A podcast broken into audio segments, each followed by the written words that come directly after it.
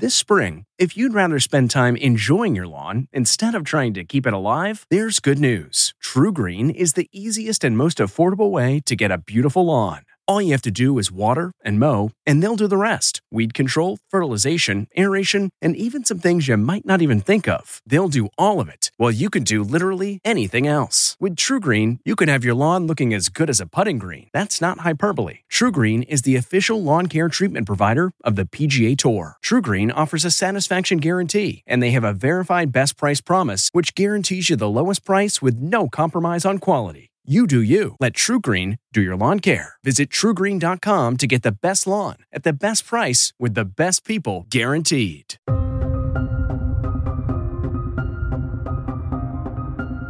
Welcome to America Changed Forever. I'm Jeff Pegues. They did it again. Actually, they're likely still doing it. Russian intelligence once again targeting U.S. entities with a cyber attack confirmed by Microsoft. Company executive Tom Burt wrote in a blog post this week that Russian hackers behind SolarWinds, which is a reference to another massive hack, targeted resellers and other technology service providers that customize, deploy, and manage cloud services. Microsoft says the latest attacks didn't exploit flaws in software, but actually used password sprays and spear phishing. First, we're going to talk about Russian cyber capabilities with Malcolm Nance. We know that we've carried out offensive operations against some cyber criminals that are operating in Russia, and that's uh, going after some of the ransomware organizations.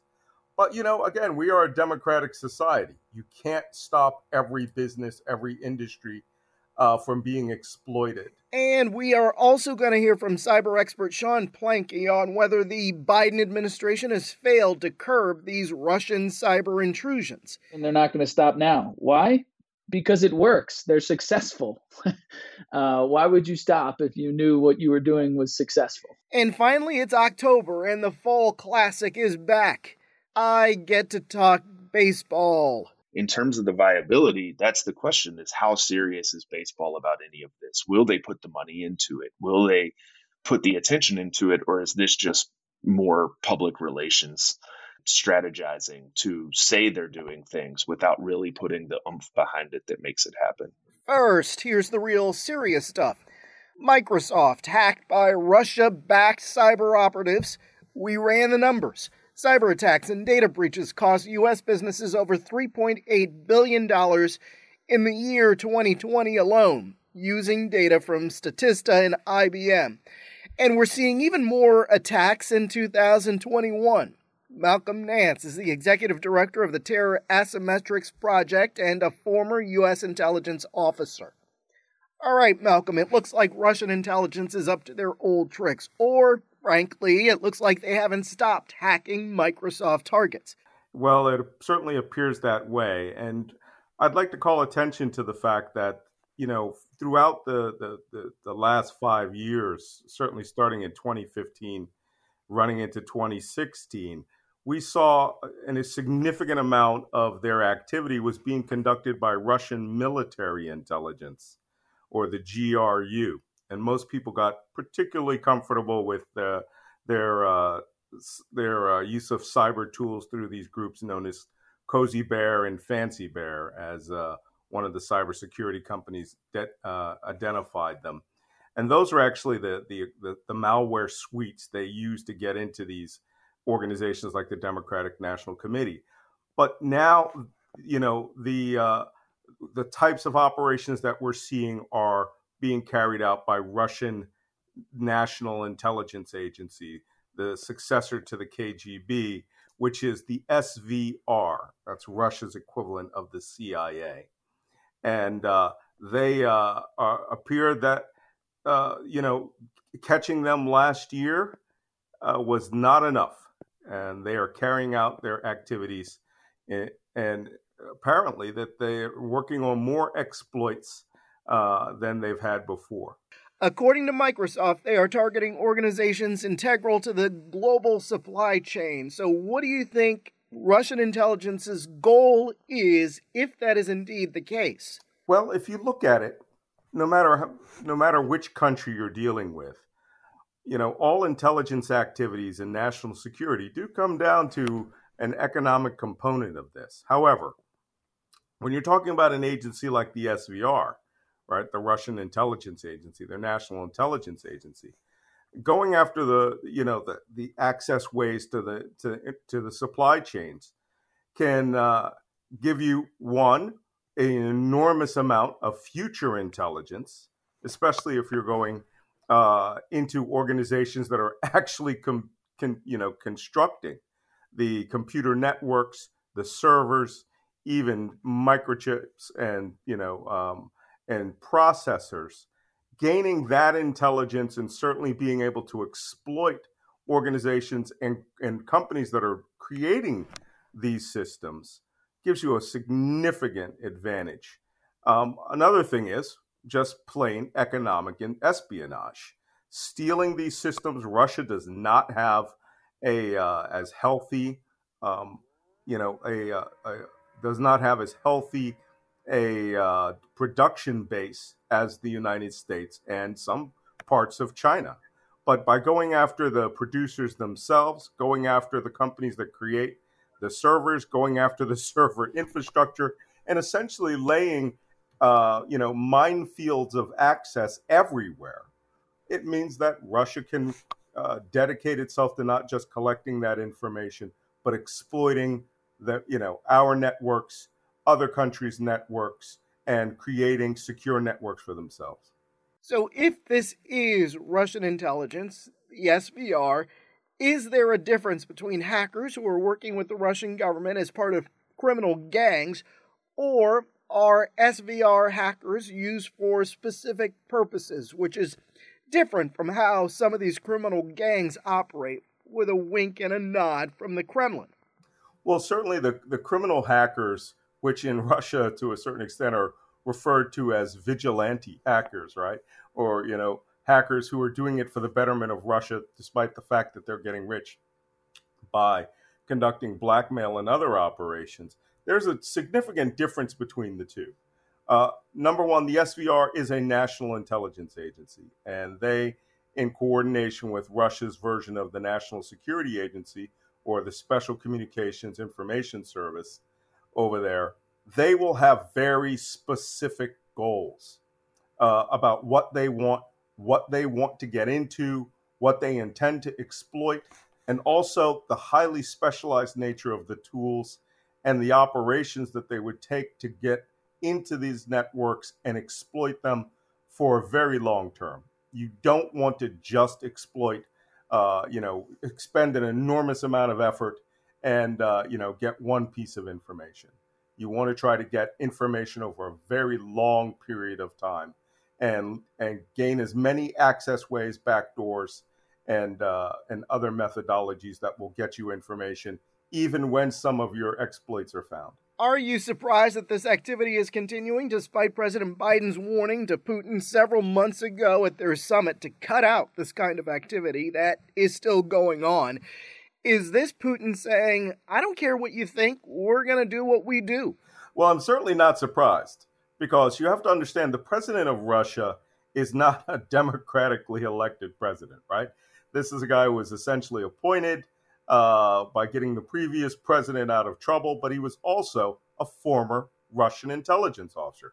He is a former KGB officer and the first director of the successor organization, the FSB, uh, when he became uh, the prime minister and then elected, so, uh, so to speak, president of Russia. And from that time onward, he has dedicated m- many, many, many more times amount of resources uh, than it, than the previous regime did uh, in trying to exploit the West. He understands the West.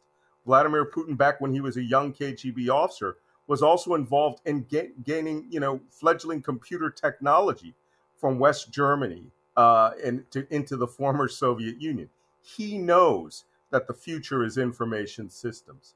So, by allowing his agencies to go out and carry out operations which will gain them economic advantage, will gain them intelligence advantage, will gain them uh, p- perhaps future advantage to create a deeper, broader uh, uh, um, IT uh, uh, industry within their own country, he's not going to turn any of that off. He doesn't care about what America thinks uh, or it can or can't do. They know in Russia that the United States is a democracy. Democracy is slow and require an enormous amount of discussion before they'll take action. Uh, they're in an information war with us, and they know that you know the West being the West, the United States being a democracy, uh, it'll take a long time for us to do anything to hold them accountable. And as I said, the the previous administration was quite friendly to them, and uh, they they placed their bets and uh, used information warfare. And they don't care what sanctions we put against them. Nothing is going to hurt them uh, enough for them to stop their intelligence activities it seems like there continues to be so many targets for them to hack. And what Microsoft is saying in this latest incident is that these hackers weren't looking for vulnerabilities in the software, but they used phishing and password sprays to gain entry into these targeted networks. So, so despite this cybersecurity, cyber hygiene education that the US government is trying to get people to understand and pay attention to, it just sounds like people still don't get it. That when they click on one of these links in an email from someone you don't know, it can lead to being hacked. You know, this is why Russia depends on phishing email operations to, you know, to gain access to networks, to get passwords, and and uh, work their exploits into these systems. It's so easy one of the the operations that they carried out years ago, they they they did it through India on uh, into the uh, into NATO headquarters, and what they did was they got gained access to one person's email, and that trusted person's email was used to send out phishing emails. So you know, when, you're trying to maintain your cyber hygiene by not clicking on links to people you don't know foreign intelligence agencies are smart enough to gain access to systems through one person who has a weak password or who may have uh, been exploited through another methodology to gain access to their email. And then those trusted emails go out it's it's it's a little nefarious but human nature within secure networks says hey i can go ahead and you know click on this picture or go to that link and you not know that your system's being flooded with with malware because that's the job of your IT security team is to do that. But you know, if if we were to not be able to click on anything, the the entire structure would uh, would collapse. Uh, with that, I think that one of the things that we're not doing, which could, you know, it, it has some risk to it, is a few more offensive operations. We know that we've carried out offensive operations against some cyber criminals that are operating in Russia, and that's uh, going after some of the ransomware organizations. But, you know, again, we are a democratic society. You can't stop every business, every industry uh, from being exploited. And in, in that way, even with the good cyber hygiene and knowing, you know, that phishing operations are the fastest way into your network's heart, you know, there's always going to be some vulnerability. I was going to ask you about U.S. offensive cyber attacks. The U.S. government obviously doesn't give us much insight into what they're doing. But just based on your work in the intel world, do you think that the U.S. hackers are as prolific at hitting targets as the Russian cyber hackers are? You know, I worked at the National Security Agency uh, as a military intelligence collector for them. And let me tell you, the, NSA has a very interesting philosophy. Uh, NSA prides itself at being a collection agency. That means that they go out, they gather information, even if it's through, uh, you know, using technical means such as hacking. They try to be as unobtrusive as possible. They want to try to get as much intelligence as possible, gain those resources, and have them in their, you know, in our quiver for uh, mainly time of war. We are not like the Russians. The Russians hack because, you know, it, the way we drink coffee in the morning is the way that the Russians use exploits and hacks and gain intelligence and uh, and exploit both business and um, and government agencies. Our offensive capabilities, which would come through the Cyber Command, are generally reserved for a special operation that would have to be authorized by the president. You know, when you get into these tit for tat type of wars and you start using highly specialized tools and, and, and exploits, as we saw with Stuxnet, they can make their way back into your world and can be used against you. And as you know, the, there was a, a, a highly secretive stash of NSA tools that were stolen that we've seen being used around the world by other organizations.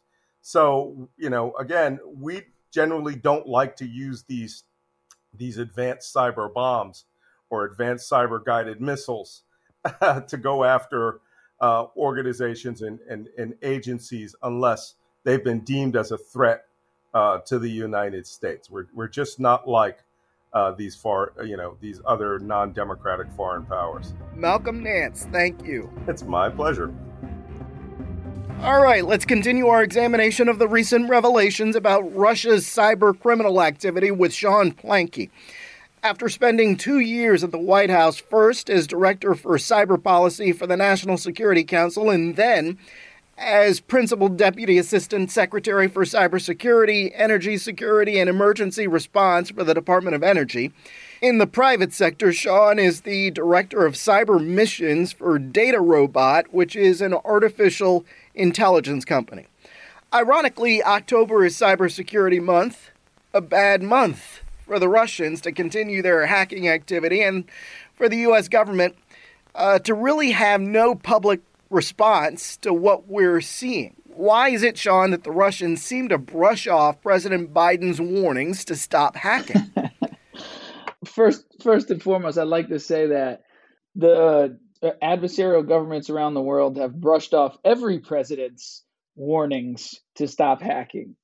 Right? It's um, it's like imagining we were in the Cold War and I and I and the president, whoever was the president, would tell Russia to stop spying on us I'm pretty sure they wouldn't stop.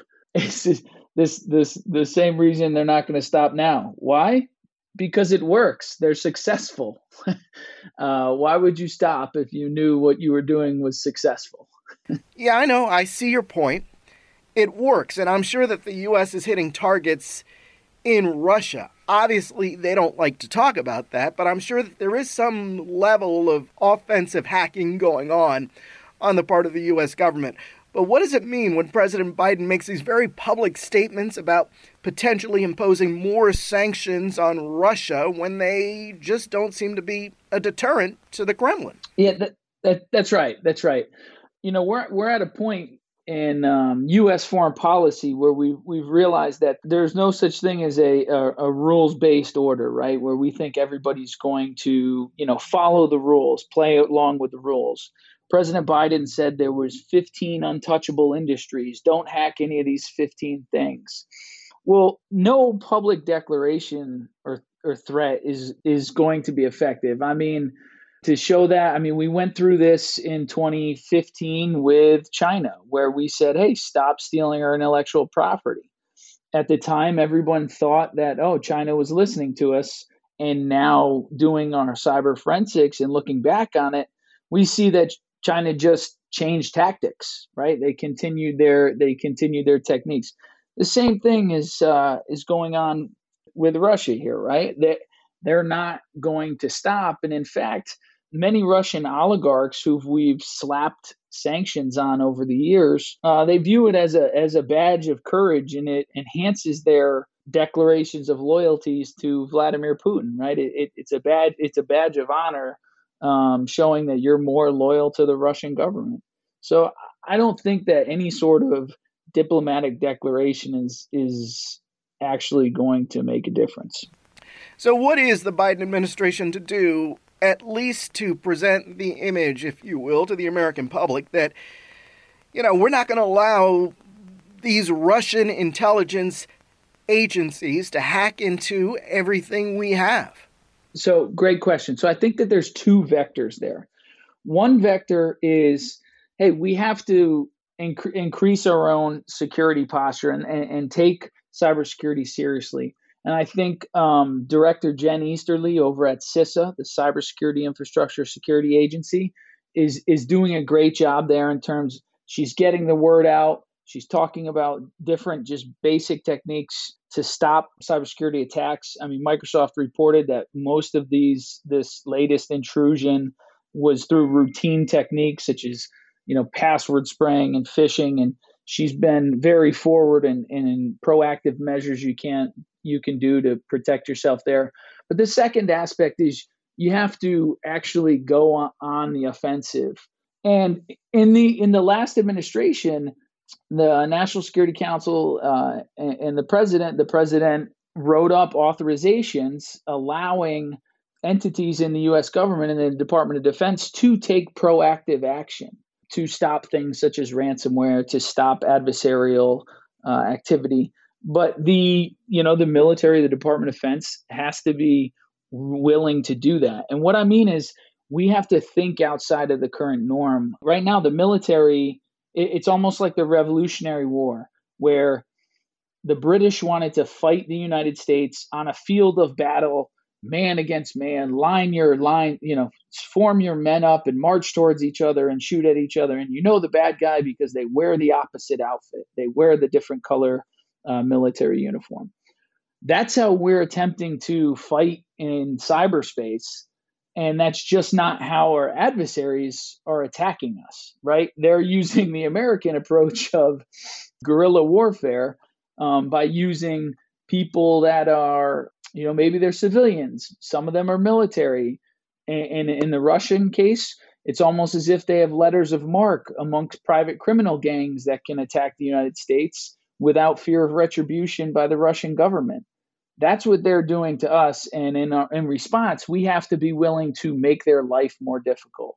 We have to be willing to take activity against those individuals, those criminal organizations in cyberspace to expose them, to attack their their personal financial accounts. Things such as uh, make their day to day life more difficult, and they have to know that it's us that that we are the ones doing it. Um, if we want to move towards any sort of deterrent based uh, response. So, what you've just outlined suggests that we're failing at this, that policies aren't up to date, that we've become this big target for hackers, both government affiliated as well as criminal gangs.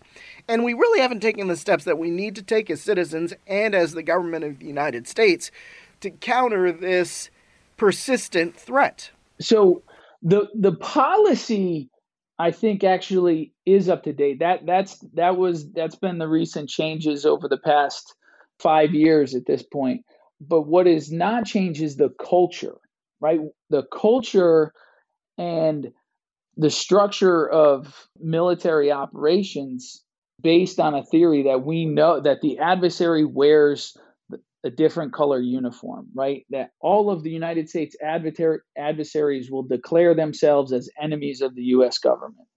And that's that's just not true. That's that's my point. Like a cyber uh, a russian cyber criminal or criminal organization is not going to self-declare as an enemy combatant to the united states. That's just not in their in their best interest and so we have to recognize that the culture has to change the policy actually is already there the policy does say that a Russian criminal organization, you know, who's acting at the behest or in, you know, in support of a nation state is is an adversary. We have to be willing to counter them. Cultural change as it relates to cyber. How long did it take? Generations. Generations. That's kind of scary. Yeah, I think it is. A, I think it is a generational issue. I mean, I hope I, I, I work to make it faster than that and I and I like to see it move faster than that. But I think on the on the current trend line, it, it is a, uh, a, a generational issue. I mean, uh, if we think about right now, just evolution of mil- of the military.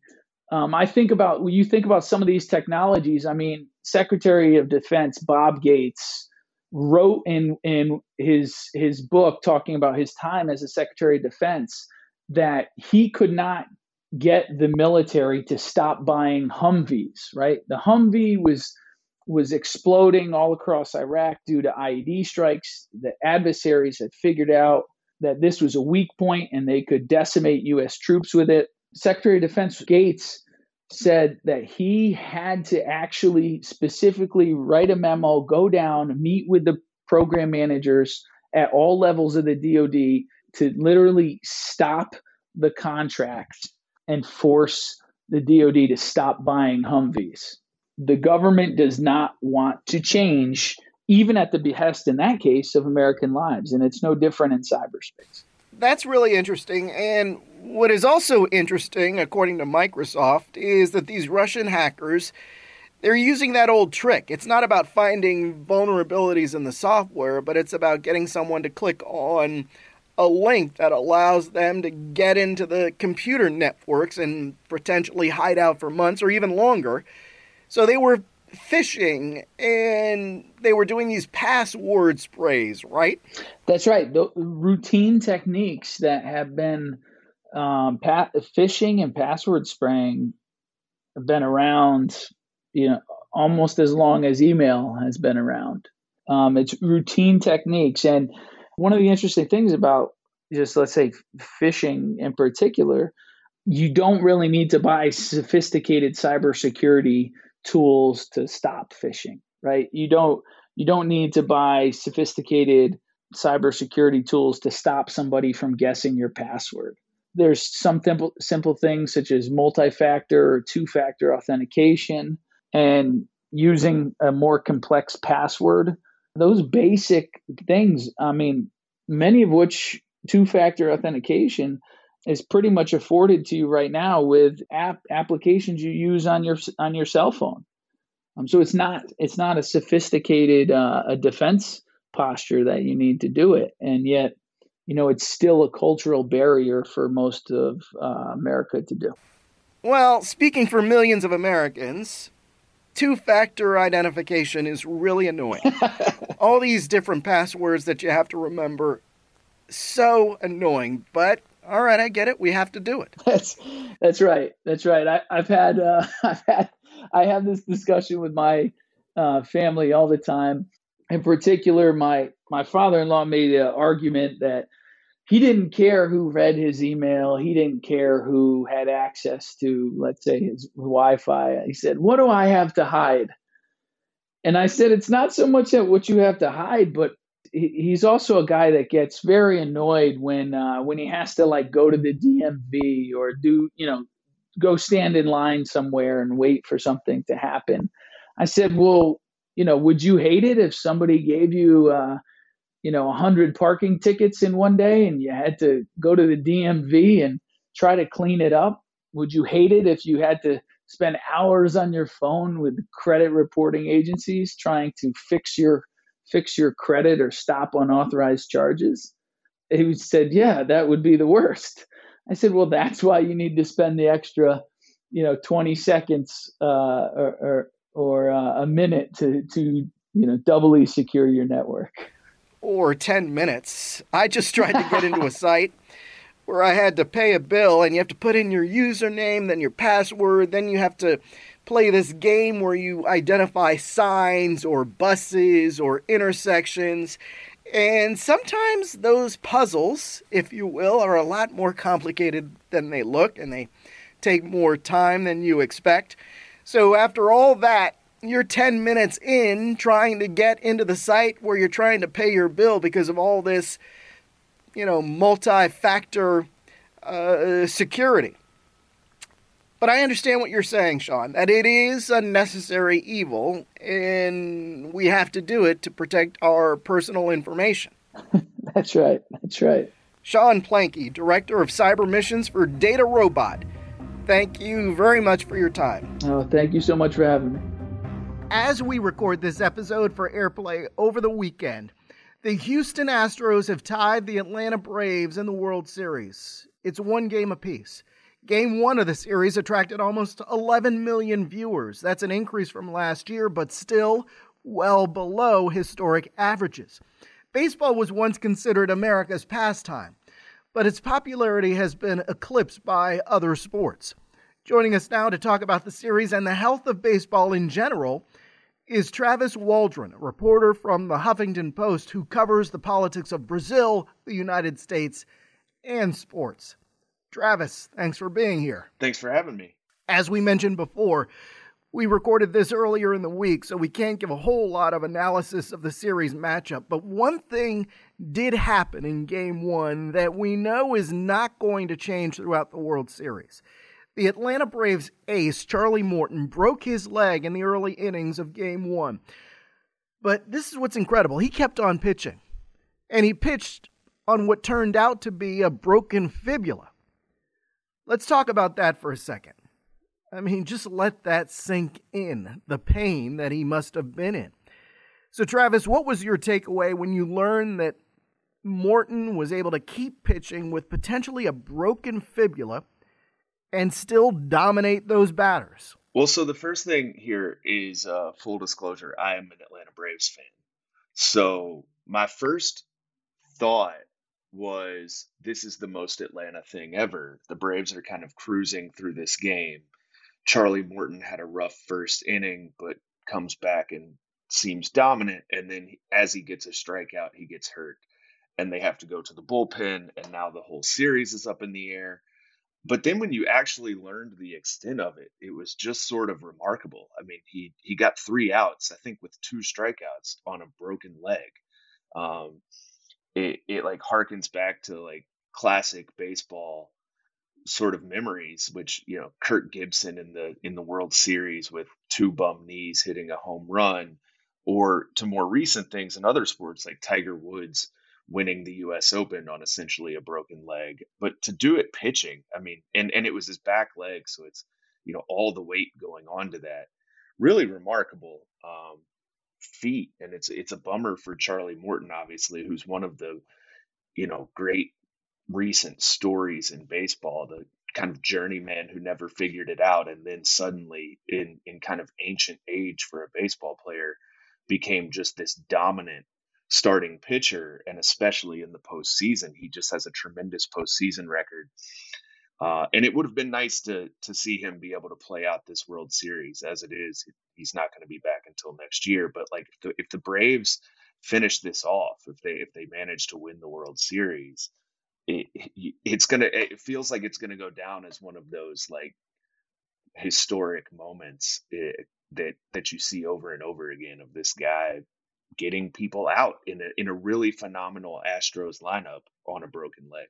It reminds me of Curt Schilling pitching with staples in his ankle, right, and the bloody sock, or allegedly bloody sock. Yeah, I mean it's it's one of those, and obviously Curt Schilling went much deeper into that that game, and uh, but you know it's it's these guys, you know, they're just remarkable athletes, and and they're they're incredible in in so many ways, and you know I can't imagine having a fractured fibula and doing much of anything, much less throwing 95 mile an hour fastballs and getting major league hitters out.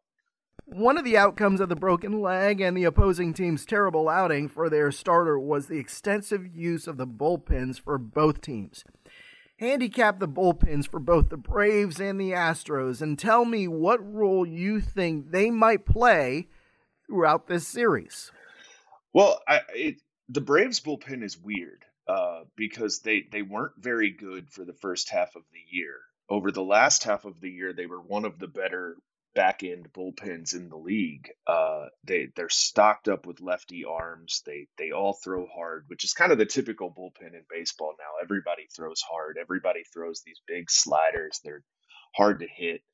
Um, the Astros bullpen is is also pretty good. I, I think it, the interesting thing about this is just the prominence of bullpens in postseason games. Now you see teams doing these bullpen games uh, Atlanta's done several of them already. The Astros have done a couple of them, and it's really the point now is you have to have bullpens that can churn, uh, chew up innings to go deep in the postseason because these guys, the starting pitching just isn't going as deep as it used to, uh, and so it, it, really feels like the key to the series, and and it's kind of from from one side the Braves to the Astros. Uh, um, you know, the Braves are kind of hard throwing slider pitchers, lots of lefties uh, who also pitch well against right-handers and and rack up a lot of strikeouts. The Astros are a team that don't strike out that much, so you kind of have strength on strength there.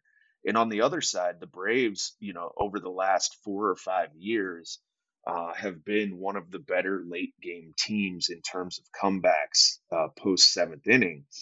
Uh, they they weren't as good at that this year, but they have a few of those in the postseason already. They they came back twice and walked off games against the Dodgers. Uh, they've scored a lot of runs late. Uh, they had a walk off win to win the series in in Milwaukee. Uh, so you know it's one of the you, you, see strength for both of these teams kind of going up against each other, and it really feels like even more so. It's kind of a baseball cliche, but it really feels even more so than usual that this series is going to be decided kind of seventh inning on. The World Series used to be a dominant television event. And listen, it's still big, very big, but baseball as America's pastime has really seen its day. It's still a very popular sport, but it doesn't seem to have the same resonance in the hearts and minds of people as the NFL does, and to some extent, even the NBA. What's your assessment on baseball's status as a cultural touchstone, especially now that we're in the World Series? Well, the first thing is that baseball's problems are are real. Uh, you know, if you look at the age demographics of baseball uh, fans, they're the oldest uh, in the country in terms of the other major men's sports leagues, and then you look at the numbers on diversity and things like that. I mean, baseball has some very real problems when it comes to the future.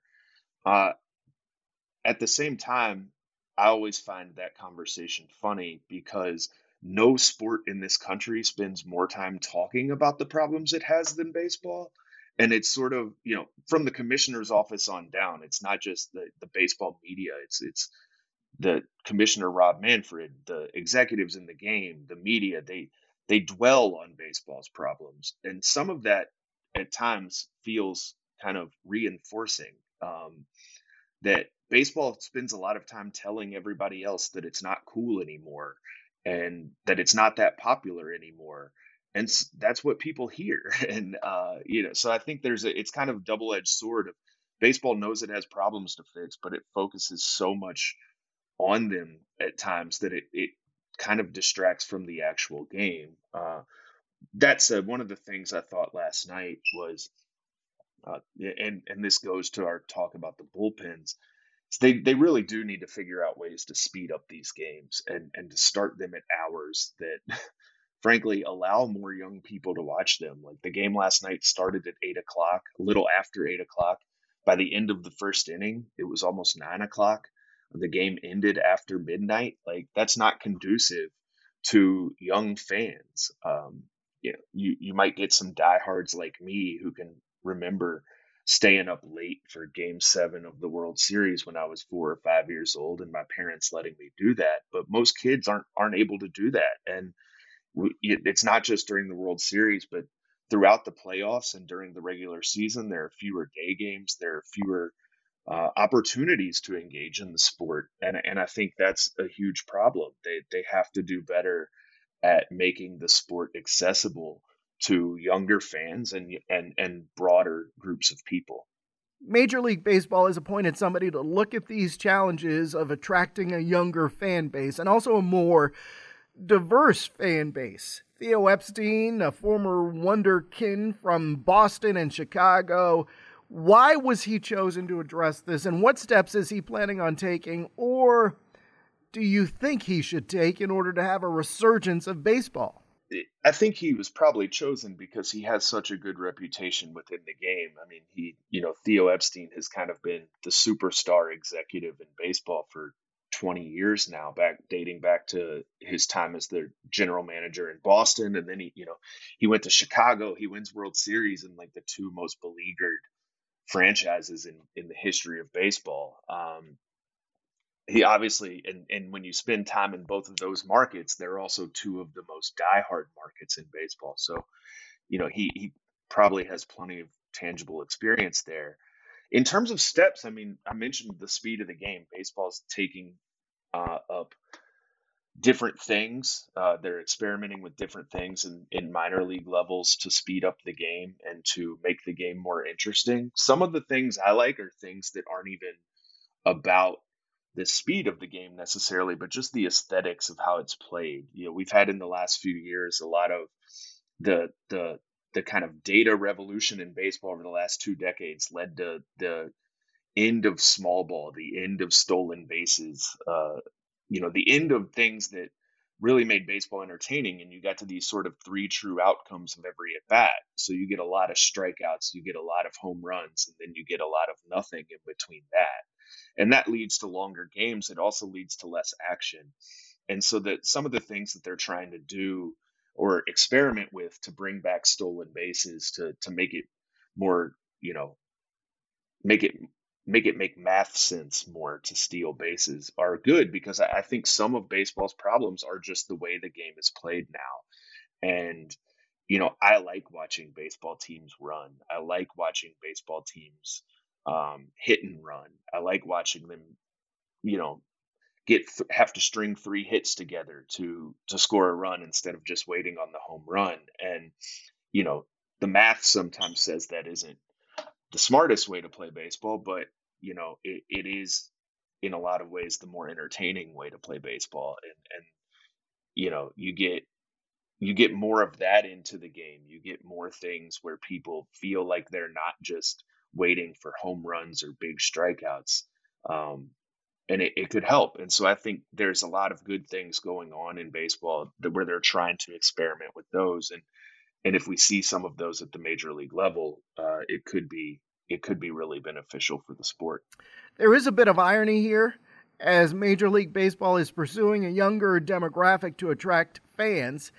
You have a record being set for the managers of these two World Series teams. They're both, well, they're the oldest managers ever to manage a World Series. Yeah, it's interesting. Um, but they this also goes to you know beyond their age i think this is one of the things that baseball also has to do better is to tell stories about itself and both of these managers have really remarkable stories uh, you know dusty baker is dusty baker. He is a baseball legend who has never won the world series but has now taken you know two teams there one from each league. He's in rare heights in in terms of that and in addition to that he's you know a black icon of baseball and you know everyone loves Dusty Baker. I don't know how you could not love Dusty Baker. On the other side, Brian Snitker is kind of a baseball lifer and everyman who, you know, toiled his way up the ladder through the Atlanta organization. I think he's been there for 46 years. Um, and you, you know, he his son is now coaching on the for the Astros. He's the hitting coach. And so you have these great stories. And I think there are times where baseball has to embrace those stories and tell those stories and use them to try and attract more people. Uh, you know, and that goes for its players and it's it's the people it puts out front too. You know, they it's like I said, baseball often spends so much time talking about its problems that the the fun things about baseball get lost. And these are two great stories that you know even if you say, "Oh, these are two old guys," they're they are the average age of the current baseball fan, but the story the the story they have is is kind of universal. You mentioned that Dusty is a black icon of baseball, and of course he is. But listen, when he was playing, he had a lot more peers who were also African Americans than we see in the game today, and that is something that Major League uh, Baseball players current and past have identified as a problem. The league has identified it as a problem as well, and they want to attract more players of color. And they say they are taking steps to do that. What are they doing, and what's your assessment of its viability? Well, this is a long running conversation for baseball. It feels like we, we have this conversation every year, every spring around Jackie Robinson Day. Uh, I know in the past, you know, I've, I've talked to Tony Clark, the head of the Major League Baseball Players Association, about this, and Tony Clark is black and and uh, was in the game at a time when this this this decline in the number of black players really started to begin. Uh, and his take on it was that they need to invest a lot more in youth baseball, in black communities and in, in, and with black players because the the bottom rungs of the game have become really expensive and really stratified and, and really kind of siloed. It, it, it costs a lot of money to to get started in youth baseball now, much less to stick with the game for as long as it takes to to ascend to the major league level. And you know, one of the other things that's going on in baseball right now is is the kind of labor movement for better wages and benefits for minor league players, which is another huge barrier to anyone who comes from a background that isn't moneyed um, and, and already somewhat wealthy. And with the minor leagues of this sport, players are making at times less than the minimum wage. They don't have housing, they don't have benefits. Uh, that's a huge barrier when you look at someone like, say, Kyler Murray, the quarterback of the Arizona uh, Cardinals who was drafted into the major leagues and he went straight, you know, and, and drafted into the NFL. And in the NFL, he goes straight into making millions of dollars. In baseball, he might have a million dollar signing bonus, but he's probably going to toil in the minor leagues for two to three years, best case. And that's not a very appealing lifestyle if when the alternative is out there and for you know that but then he's on the superstar level when you go down a, a level of player. You know, the minor leagues are a hard life. They're hard to be a part of. They're hard to stick with. Um, and so I think, you know, a lot of this, it, it sounds overly simplistic, but it comes down to money and it comes down to investing in people. And then it circles back to what we talked about earlier is making the game more accessible for people who aren't going to be major leaguers one day, but you want to turn into lifelong fans when they're children. And you know, one of my pet peeves with baseball is like its local blackout rules on broadcasts. I don't think baseball has done nearly as good of a job as the NBA in terms of embracing social media to have its highlights just kind of going viral naturally. Um, you know, the NBA became this cultural phenomenon during the Vine years because six second clips would just go viral. And baseball doesn't really have that. It's never really embrace that. And so I think they need a real comprehensive strategy that sort of puts these things all together. In terms of the viability, that's the question is how serious is baseball about any of this? Will they put the money into it? Will they put the attention into it? Or is this just more public relations kind of strategizing to say they're doing things without really putting the oomph behind it that makes it happen? Maybe if we pitch them on doing a six hour clip instead of a six minute one, they would find that more appealing because that seems to be their lane. They they have to that I think it goes back to they have to just make this this game more accessible. And that goes for the time of games, that goes for when the games are played, where they're played, how they're played, and and you know, all of this, like I said, I think just wraps up together. And they have to be aggressive about it. And instead, you know, the big worry I would have, uh, the big worry I have as a baseball fan and as somebody who cares about the future viability of the sport, uh, is that instead it seems like we're cruising for another labor war, uh, and and that I think will set back any of the progress baseball might be trying to make if if they go another season without baseball, or any period of time without baseball. Travis Waldron, sports reporter, and a lot more for the Huffington Post. Thanks for being here. Thank you. That is it for this week's America Change Forever podcast. You can download previous episodes wherever you download your podcasts. Please subscribe, rate, and review. And don't forget to share the podcast. My thanks to Paul Woody Woodhull and District Productive. I'm Jeff Pegues, and that is how America changed forever.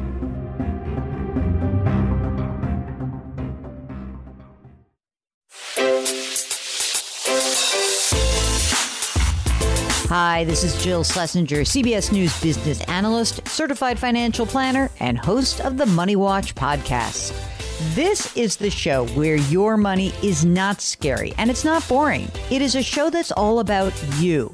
It's your questions that make it possible for me to provide unconventional and entertaining insights on your money and maybe more importantly, on your life. I'm going to be your financial coach, someone who brings common sense and an insider's perspective on how to manage your money and your emotions. And I promise we are going to have a little bit of fun along the way. Have a question from retirement to career changes to college funding? Just send us an email at askjill at jillonmoney.com. Follow Money Watch wherever you get your podcasts. You can listen ad-free on the Amazon Music or Wondery app.